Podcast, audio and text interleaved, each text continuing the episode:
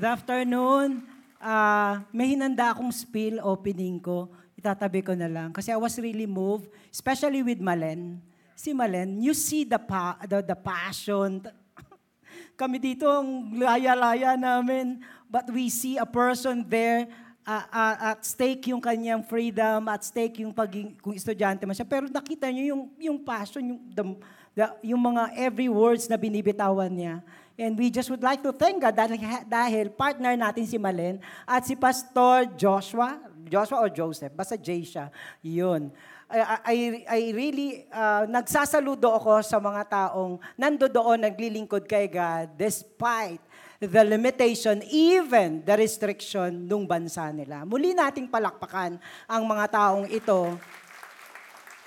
At palakpakan natin ang every nation at kayo, kasi parte kayo ng World Mission.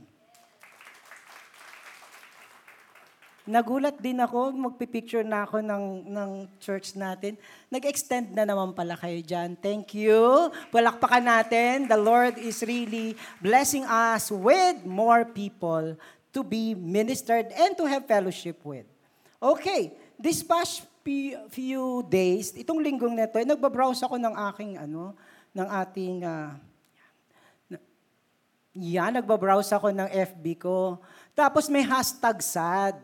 Na ano ko dun sa hashtag sad. Yung sad, di ba nyo, ang lungkot naman talaga ng aso, no? di ba?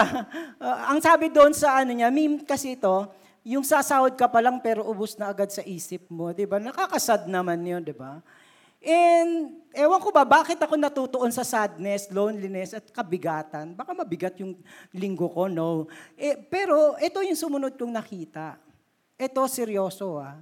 Ang sabi diyan, si nanay, merong bumab, uh, hapon na yung parabang, tingnan yun man, ang dami-dami niya pang paninda. Tapos may dumating, nakakotse, binibili pero binarat. Biro mo, eh, anong gagawin mo? Kesa mabulok, ibibenta mo na lang na minsan lugi ka pa. So, mas medyo mas mabigat yung sitwasyon ni nanay. Kasi pamilya na to at yun yung source of income niya. Tapos, pumapalpak pa. Wait, there's more. Ito, si teacher, ginawa ni teacher, sa umpisa ng kanilang klase, sabi niya sa mga bata, ano ang pinakamalungkot na karanasan mo?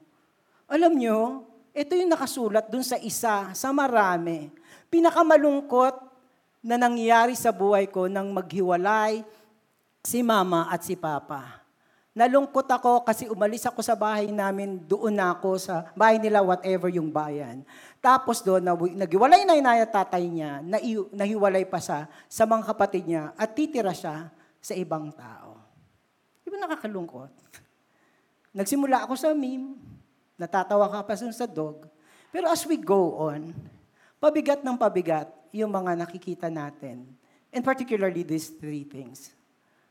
Ang isang bagay na tayo ay, ano, everybody can relate is, we have all this bagahe, hindi magandang nararamdaman, difficulties. Na minsan, napapatahimik ka na lang. Kasi medyo nabibigatan ka. Pero meron man mga ibang kabigatan na hindi ganyan lang. Yung may iyak ka talaga. Hindi ka man yung taong umiiyak. Sabi nila, lalaki hindi masyadong umiiyak. Pero naiyak ka talaga. At minsan yung iyak mo talagang may, merong tunog. Kasi may kumakawalang hirap. May kumakawalang damdamin. At pagkatapos nito, minsan, o pag lumala ang sitwasyon, hindi ka na lang iiyak. Mapapasigaw ka. Mapapahagulgul ka sa tindi ng iyong sitwasyon. This afternoon, we will be talking about prayer of the one who is suffering from what? Extreme affliction. Ano ulit, Pastor? Hindi lang complain, kung hindi prayer. It is written in the book of the Bible. Kaya yun ang pag-aaralan natin. Ang prayer ng hinagpis ng isang kristyanong anak ng Diyos. But I tell you, this kind of prayer are not lost. puntahan natin yung mga verse na magsasabing, sa kabila ng lahat, pwede ka bang patuloy na humagulgol at sumigaw kay God kasi may bat. Let us all rise and we will see what is this pero natin. Okay, let's read our text. Again, let's read in Psalms 102, verse 12. Everybody please read. But you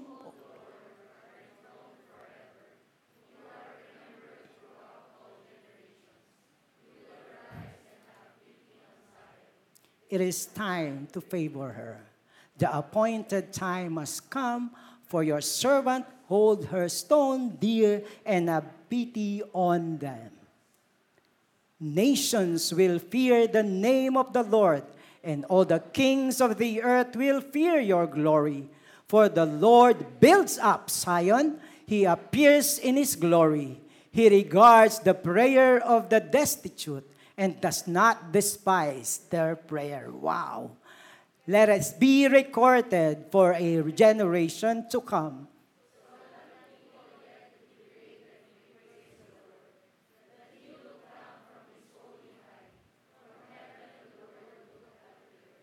To hear the groan of the prisoners, to set free those who were doomed to die, that they may declare in Zion the name of the Lord, and in Jerusalem his praise. The Lord. Father, we are standing with the great but.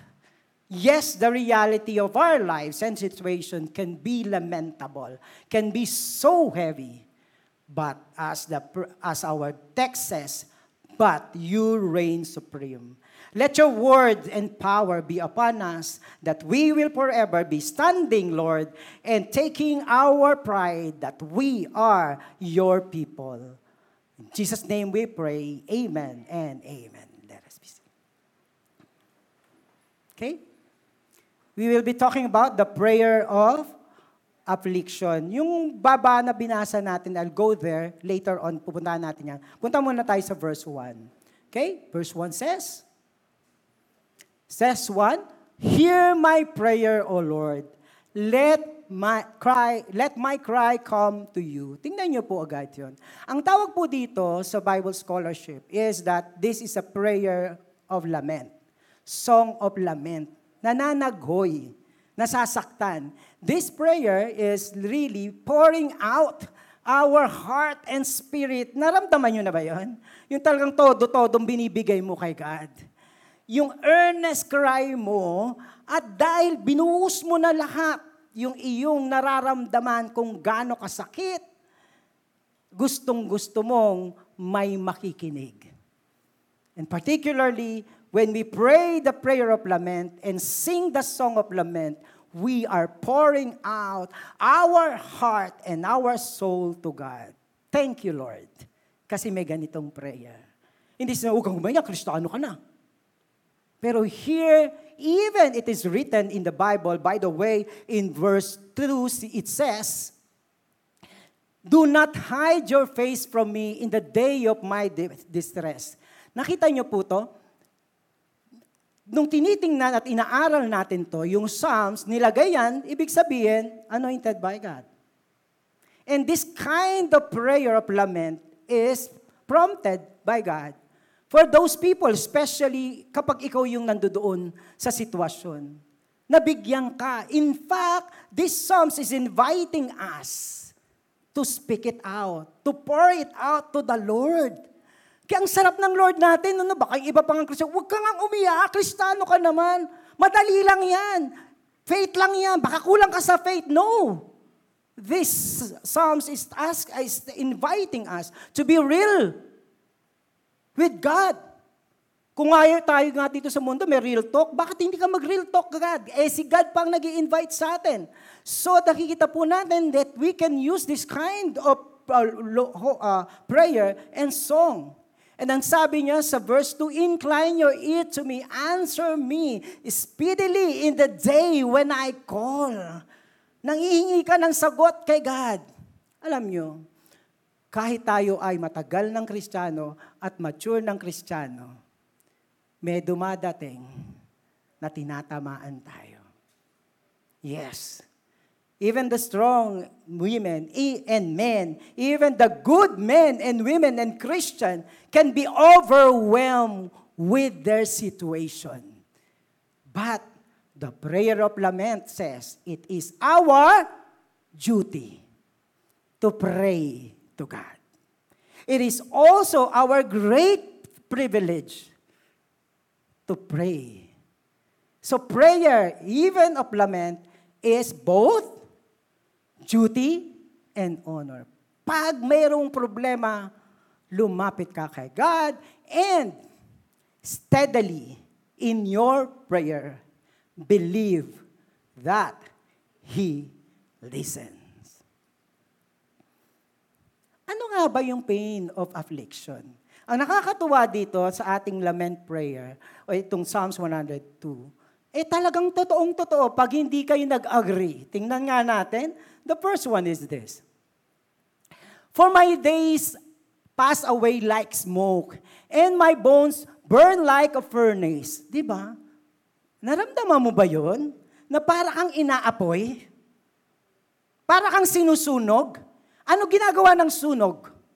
Inuubos niya. Kinukonsume niya. And when we are in the midst of lamentation, in the midst of troubles, para kang inaapoy. Ano daw ang sinusunog dyan? Yung days mo.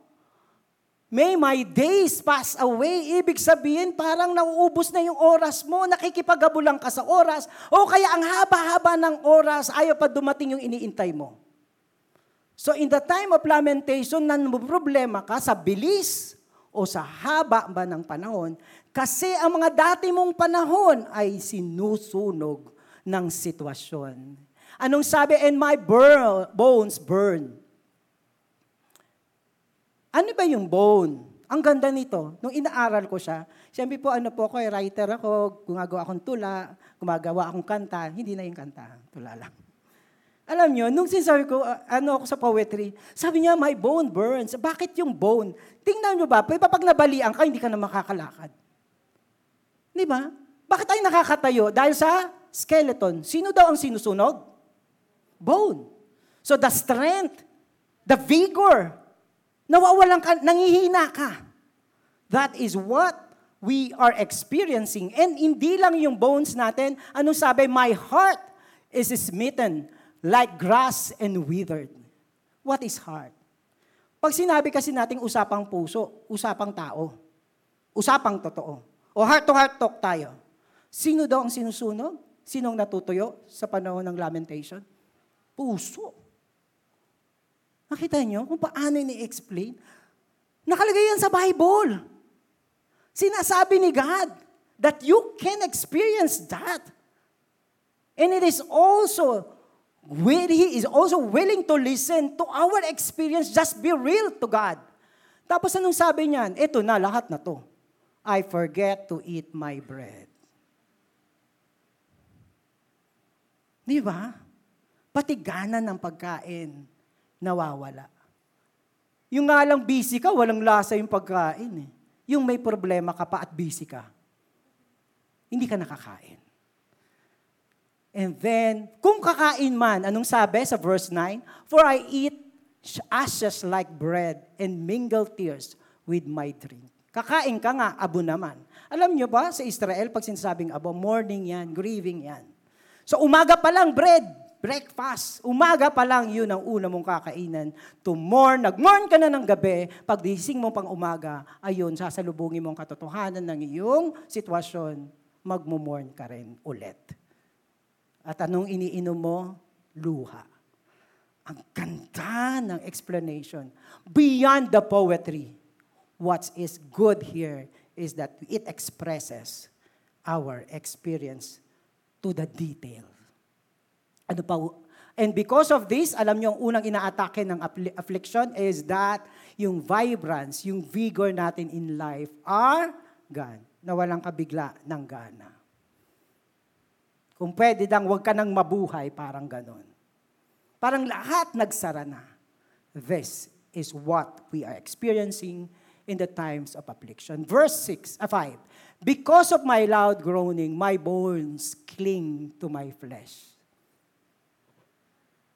Meron ng physical, di ba po? Di ba may problema dito, hindi tayo gumaganda. Hindi tayo, hindi tayo pumopogi. Nawala, nawala yung glow. Tapos yung, yung ano daw, yung balat nakadikit na sa buto, di, pumapayat. Physically, we are affected by this. Tapos susunod, hindi lang tayo apektado physically, nawala na yung vigor, physically nakikita pa, alam nyo, may isa pang naapektuhan, ano? Yung ating social life and relationship. Ano ang description? I am like a desert owl of the wilderness, like an owl of the waste place. I lay awake, I am like I am like a lonely sparrow on the housetop. Look at it. Di ba redundant? Owl ka na. Di ba pag owl talagang ano yon? Hindi nagpapakita, nagsusolo. Nasaan pa yung owl? Nasa wilderness, na nasa desolation. There is this us tendency to, to escape, to be alone. Ayaw mo munang makasama, may makasama, nagsosolo ka. Hindi mo alam kung nagpapabigat yun, pero mas gusto mo, wag niyo muna akong kausapin.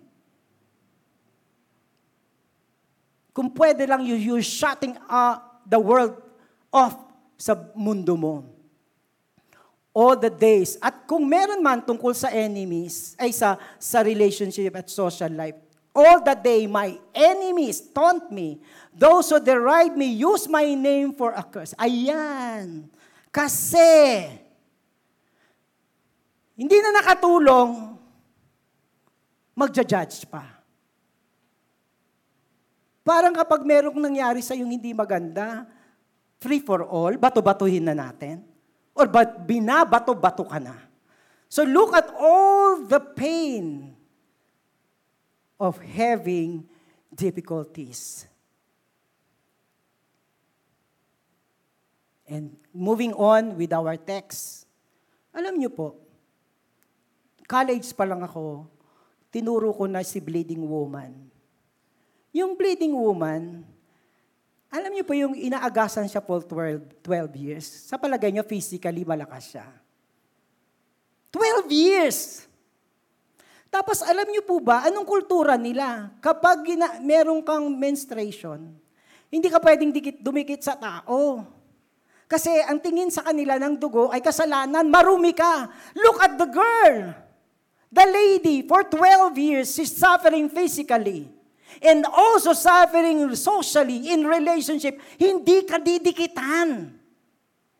At lalong hindi siya pumun- pwedeng pumunta sa temple at sa synagogue kasi marumi siya. Kaya nung nandoon siya sa panahon yun at narinig niya si Kristo, palihim. Because all these limitations are with her. All the experience of lamentation and difficulties ay nasa kanya. Pero anong ginawa niya? Mahawakan ko lang ang laylayan ng kanyang damit, gagaling na ako. That is prayer of lament. At hindi na tayo lalayo. Akala nyo tayo lang ang naka-experience ng troubled and deep troubled. Meron tayo. Walang iba kung hindi ang ating mismong Panginoong Diyos. Anong sabi ni Jesus Christ when He described the experience? He began to be what? Sorrowful and troubled. Anong sabi niya? My soul is sorrowful even to... Kaya nakakapag-relate si Kristo sa atin. Si Kristo na siya. Naranasan niya pa rin ang pain ng buhay at ng mundo. Pero pumunta pa rin siya saan? Sa Father to pray. Father, if it is possible, let this cup of suffering pass from me. Di ba sabi namin, Lord, tama na to. Please, Lord, bukas. Minsan nga sabi mo, magicin mo na, Lord.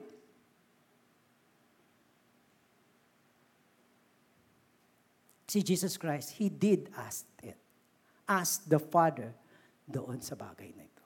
Balikan ko lang kayo sa Lamentation, sa, sa Psalms 102, verse uh, 102 in general. Ito po, yung prophet, yung psalmist, he represent and is on, concerned at apektado din siya sa Israel.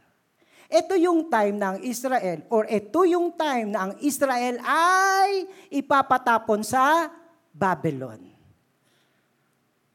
Na, nakita mo kung nasa Babylon ka, saan ka ba dati? Sa Jerusalem ka. Anong tawag sa Jerusalem? Lupang pangako. A land with milk and honey and all the abundance.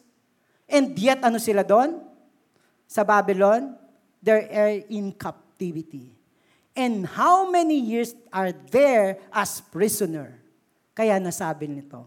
Kaya doon sa ating song, ano nasabi sa verse natin, tutuloy natin, sa 10, Because of your indignation, indignation and anger, for you have taken me up and thrown me down. Parang yung Israel, nakasama yung psalmist kasi siya Israelita. Ang sabi niyang ganun, dahil sa kasalanan namin, nagalit ka, you punish us. Parang hurricane.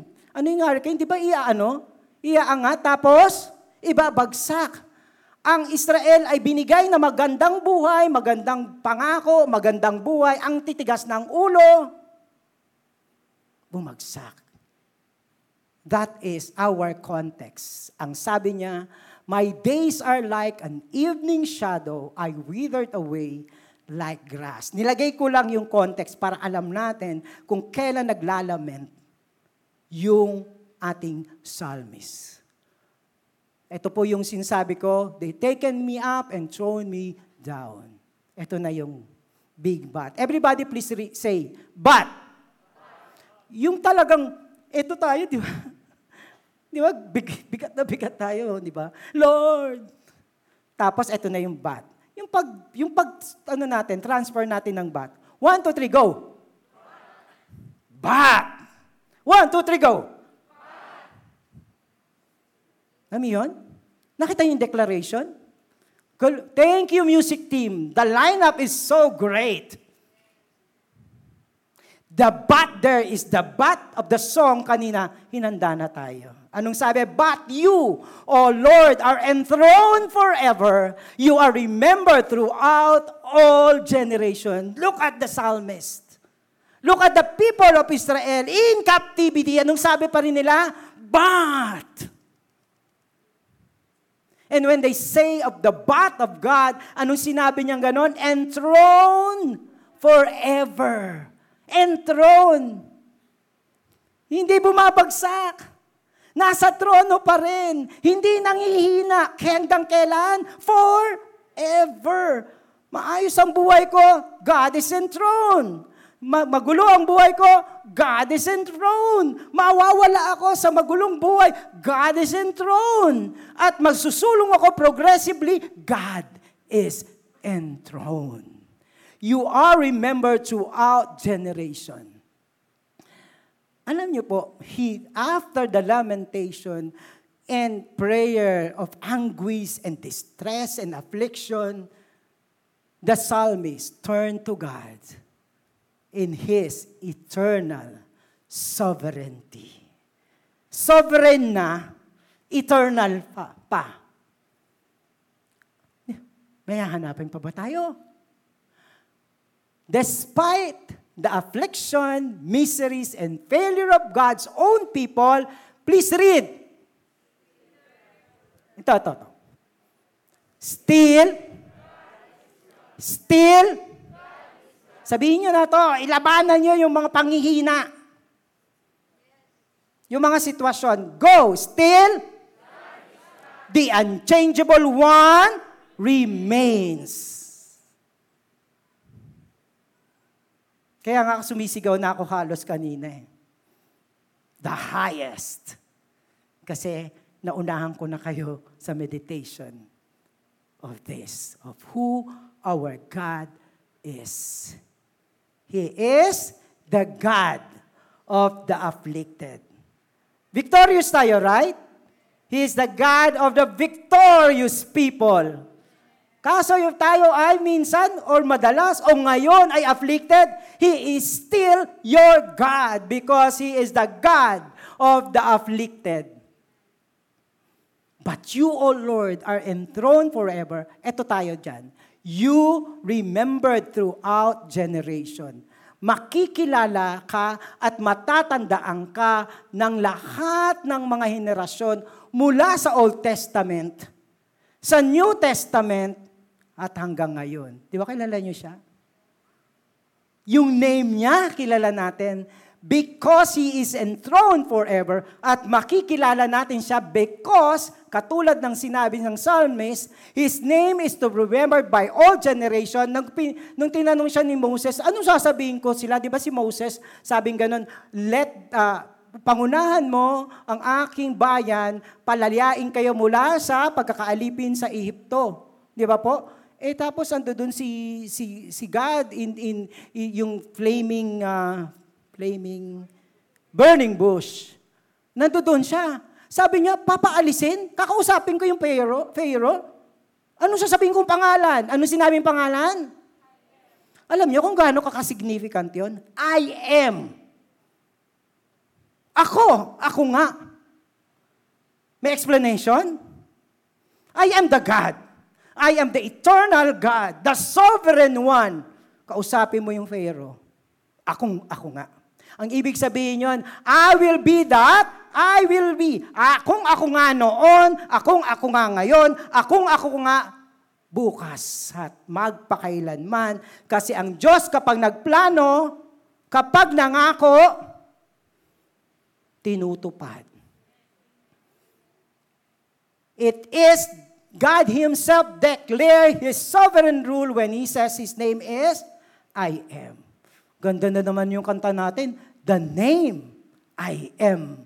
He is working out His plan and all His promise. Ang hirap naman kasi kapitan kapag hindi tumutupad ang Diyos sa kanyang salita at pangako.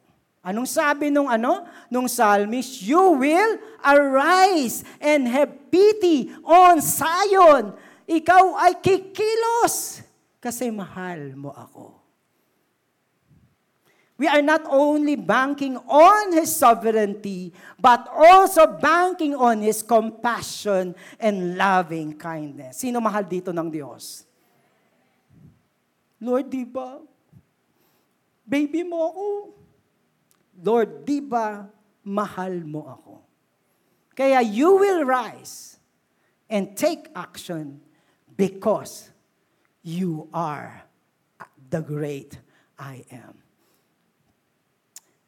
God both rules and will have what? Compassion and love. May kanta nung time namin, if you cannot see His hand, trust His heart. Kapag parang nakikita mo ngayon ay hindi kumikilos, hindi kumikilos si God, ang itrust mo, yung heart niya. Yung heart niya na forever kang mahal. Yung heart niya na forever kanyang pangangalagaan gaya ng pinangako niya.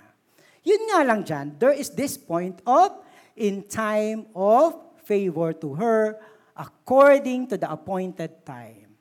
God will act His ways and in His time. Minsan dito yung area, yun yung gray area. Tingnan nyo si Lament, yung psalmist, speedily now. Pero sabihin nyo pa, Lord, basta ang sabi ng Lord, ngayon na. Kahit sinabi pa ni Pastor Ray na mag-intay. Pero sabihin nyo pa rin, ngayon na. Kasi yung sabi natin, ang sabi dun sa lament, ang invitation, sabihin mo yung nasa puso mo. Sabihin mo yung gusto mo. Eh kung sumwak yun doon sa, ano, sa plano ng Diyos, oh, kaya, whatever the knowledge and wisdom is, the time says it is now. For your servant hold her stone dear and have pity on her dust. This is the most difficult part nung inaaral ko siya. For your servant hold her stone dear and have pity on her dust. Servant, sino yon? Yung, yung ano? Yung psalmist yung mga Israelita. Anong sinabi ng Israelita? For I hold dear her stone. Sino? Yung Zion, yung Jerusalem. Ano yung stone niya? Ano ba nangyari sa, sa Israel nung binugbog ng, ng Babylon? Yung temple, anong nangyari? Di ba dinurog? So wala nang kwenta. Eh, bato na lang eh. Anong sabi ng psalmist? Hindi. Kahit ruined yan. It, it is hold dear. Minsan kala natin sabog na sabog na yung buhay. O sabog na sabog na yung tao. Wala na yan. But iba, si God. Even in the ruined, anong sabi niya pa? I have pity on her dust. Hindi lang, hindi lang bato-bato na duro. Dinurog, pinulbos, wala nang sense. Sabi niya, Lord, mahal ko pa rin. Saan siya nagtumitingin? Kay God. Kasi kahit ruin, ang Israel, parang hindi na pwedeng balikan. Wala nang kwenta. Yung field niya sinunog. Wala nang tutubong na kahit damo. Pero God is enthroned and so sovereign gusto niyong kumanta ako? Anong kanta dito sa Ashes? Kasi kayo na lang kumanta kasi hindi, hindi ko alam. Yung tono. Beauty for Ashes? Ano ba yung linya noon? Please, shout nyo na lang. Sorry, ang ganda ng lyrics. You, beauty for ashes. Lapit na na. You You give His beauty for ashes. Imagine mo, kahit durog na durog na, kahit seemingly wala ng pag-asa, itatayo at itatayo ng Diyos ang bayan niya.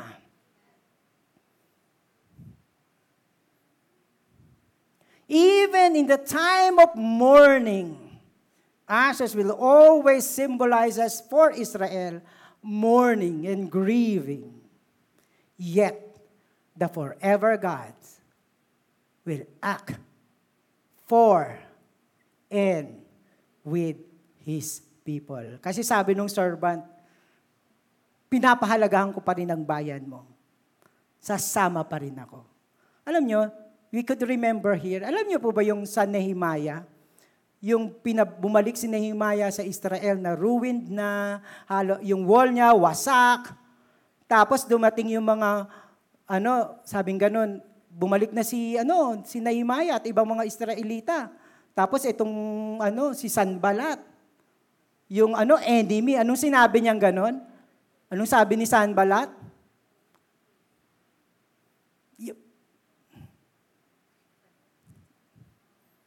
Ala pa din. Go, ikaw na lang, kuya. Ay, yung, yung muna sa kabila. Wala yung kabila. Wala? Ayan. Oh, wala siya. Nawala. Okay. Wala yung text. May text yan eh. Ay, puti. Will they revive the stone out of the heaps of the rubbish? Wala na yan. Pinagtatawanan sila ni Sanbalat. Pero alam nyo, anong sabi ni Nehemiah na naniniwala sa Diyos, sa kanyang pagmamahal at kapangyarihan, Anong sabi niya sa iba? Come, let us build. Encourage one another in your family, within your group, in the church, despite the great problem and, and destruction, whatever it is, hindi tayo pagtatawanan kasi ang sasabihin natin to encourage one another who God is. Come, let us build. For the Lord builds up Zion, He appears in His glory. Sa 16 yon. Kasi naniniwala sila, itatayo muli ng Diyos ang Zion and in 15, and after that the Lord bring back Israel to their town, to their own town and uh, land. Anong sabi? Nations will fear the name of the Lord, and the kings of the earth will fear your glory. Maalala ko pa rin. Alam niyo po ba? Yung ano, Operation Desert Storm? Nung si inaaway ng ano ni Saddam Hussein ang Iraq.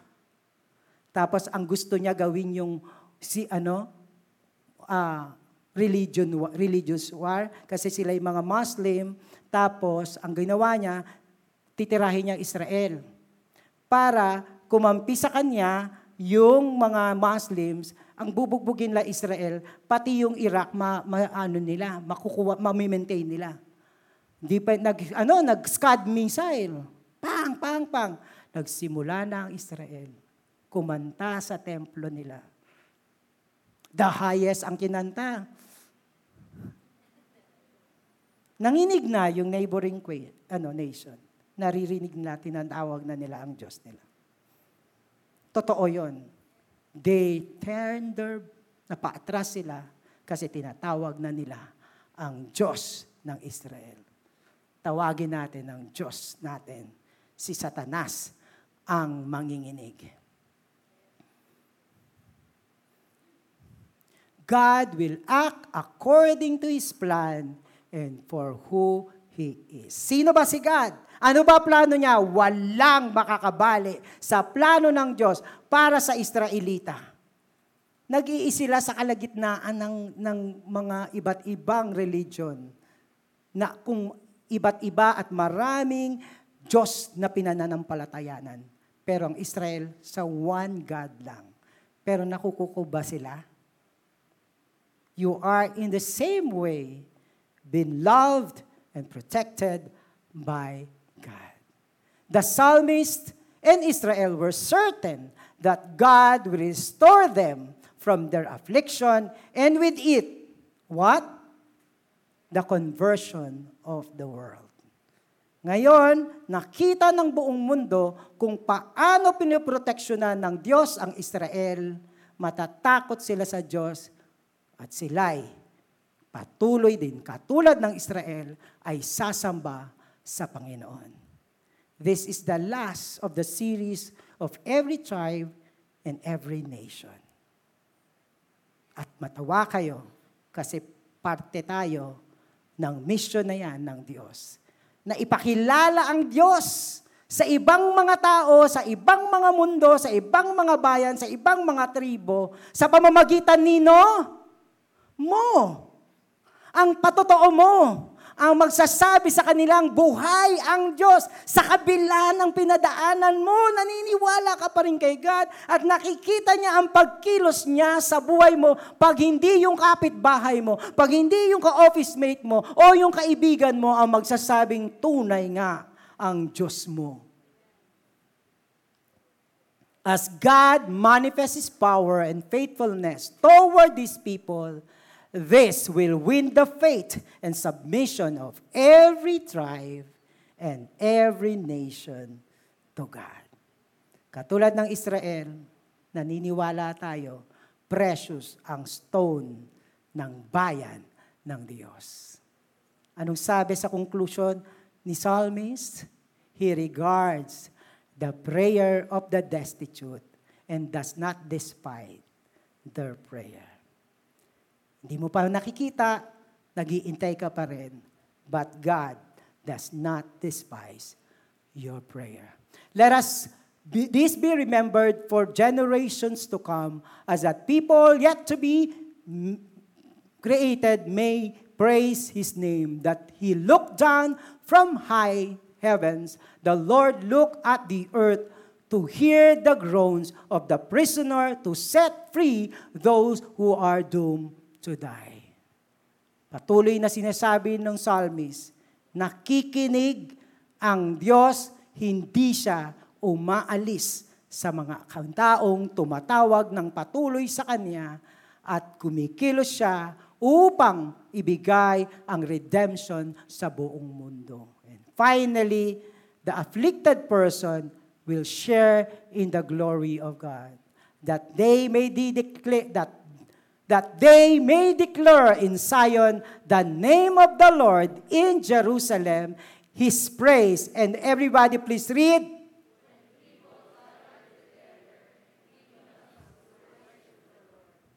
Ganda, no? Ikaw ay instrumento ng pagkilala ng buong mundo sa ating Panginoon upang ikaw, sa pamamagitan pala ng restoration at pagpapala sa iyo ng Diyos. Can you just kukunan nyo ng litrato kasi this is the buod or the summary of what we have studied. In our moments and season of affliction, we have the sovereign and loving God who listens to our prayers and restores us. This he has done before others, that the people will witness God's sovereignty and love, resulting in them coming to the Lord and later to be with us in worshiping God. You are God's platform. God's restoring power in your life is God's platform. Tapos katabi mo na siya, nagpupuri sa Diyos, yung nabahaginan mo ng patotoo ng Diyos. Let me just, for konti na lang po, balikan ko si Kristo.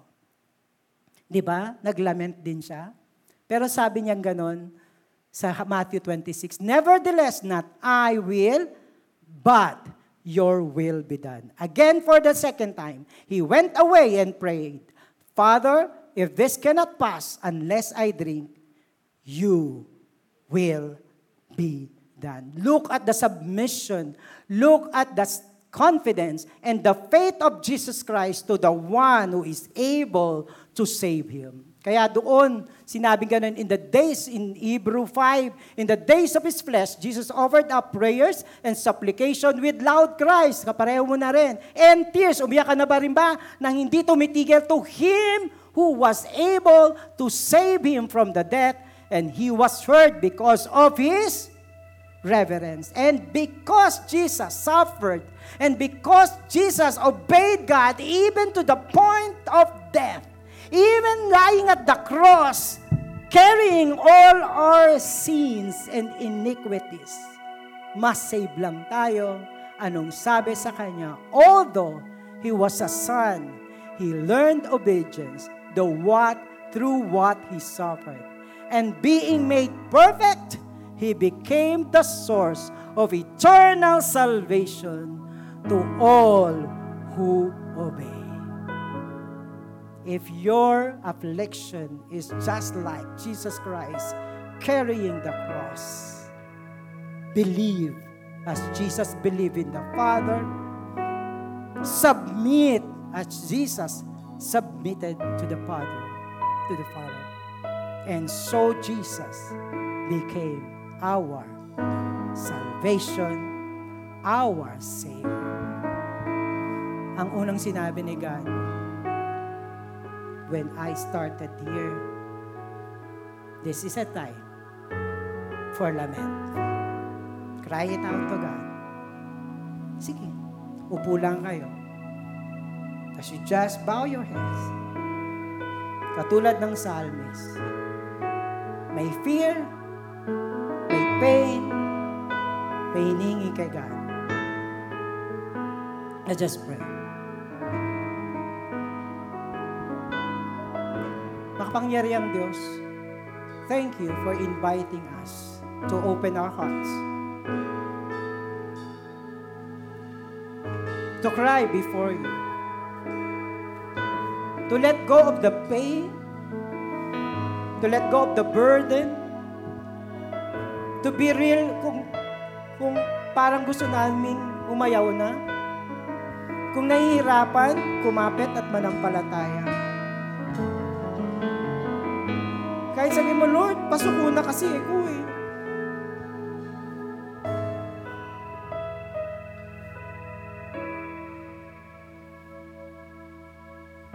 Kung sa tingin mo may injustice, parang hindi mo nakukuha yung katarongan,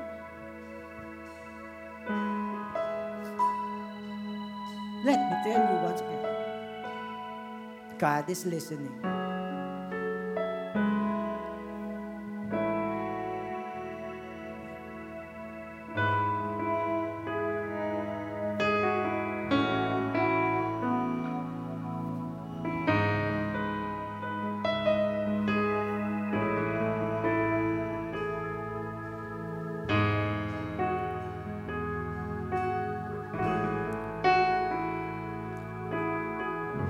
With the embrace of God.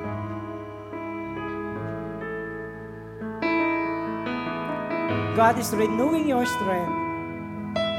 God is renewing your faith. I have authored that faith in you. Akong nagakta ng pananampalatayang iyan. Ako rin ang tatapos. I am willing and able, the Lord says. Trust me, the Lord says. For I am the great I am, sabi ni God. I will be who I will be. I will do what I will do. I will fulfill what I have promised because I love you, the Lord says.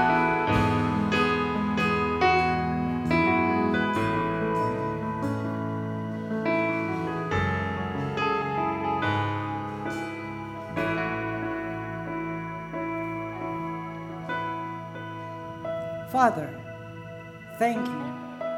I know this moment will not be finished here, but patuloy mo silang yayakapin, sasamahan, i-assure, sama kang uuwi sa kanila. At di mo sila iiwan o pababayaan. Maraming, maraming, maraming, maraming salamat po. Ito po ang aming samadalangin sa pangalan ni Jesus. Amen. Amen. Amen. Amen, Lord. Di ba yung lamentation? Yung Psalm of Lament? May bat siya? May pantapat tayo doon. Yung sarili nating bat. Shall we rise up and enthrone God to His sovereignty and His love? Let us sing the highest and His name is the highest.